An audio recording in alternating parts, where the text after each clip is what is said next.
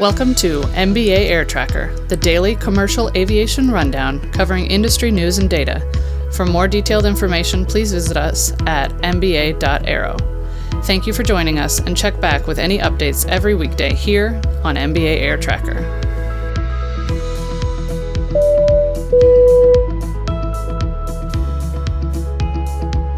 Hello, everyone, and thanks for tuning in today. My name is Anne Correa, and I'll be providing you with the daily news.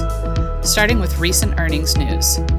Atlas Air Worldwide reported fourth quarter and full year 2017 results on Friday. Fourth quarter income increased to $209.5 million from 28.7 million. Full year increased 224.3 million from 42.6 million.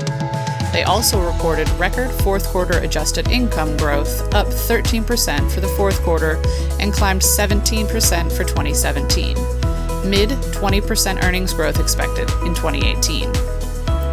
Grupo Viva Aerobus reported a 23% increase in its annual operating revenue in 2017, reaching 7.7 million pesos compared to 6.2 million pesos achieved in 2016.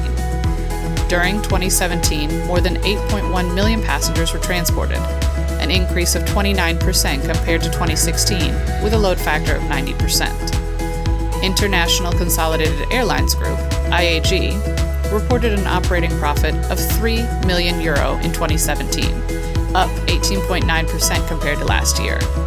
Passenger unit revenue improved 1.5%, benefiting from reduced fuel costs for most of 2017. Willie Walsh, IAG's CEO, stated that all our airlines performed extremely well with their best ever individual financial results. The turnaround in Vueling, following the challenges of 2016, has been particularly outstanding. In airline news, Bahrain's national airline Gulf Air announced it is planning to double its number of aircraft by 2022. They are expecting to buy 39 aircraft comprised of Boeing 787 9, Airbus A320neo, and A321neo. Eight new destinations will be added in 2018. Ten years ago, a Virgin Atlantic Boeing 747 flew from London to Amsterdam with sustainable aviation fuel in one of its engines. IATA aims, on the anniversary of this grand event, for 1 billion passengers to fly on flights powered by a mix of jet fuel and sustainable aviation fuel by 2025. United Airlines and Delta notified the National Rifle Association, or NRA, that they would be ending their contracts for discounted rates with the association. Orbis, the Flying Eye Hospital, announces that they will land in five countries in 2018 Peru, Barbados, China, Mongolia, and finally, Ethiopia. American Airlines took delivery of one new 737 MAX 8. Ryanair took delivery of one new 737 800. That's it for today. Thanks for listening and join us again tomorrow for more daily aviation news. MBA Air Tracker.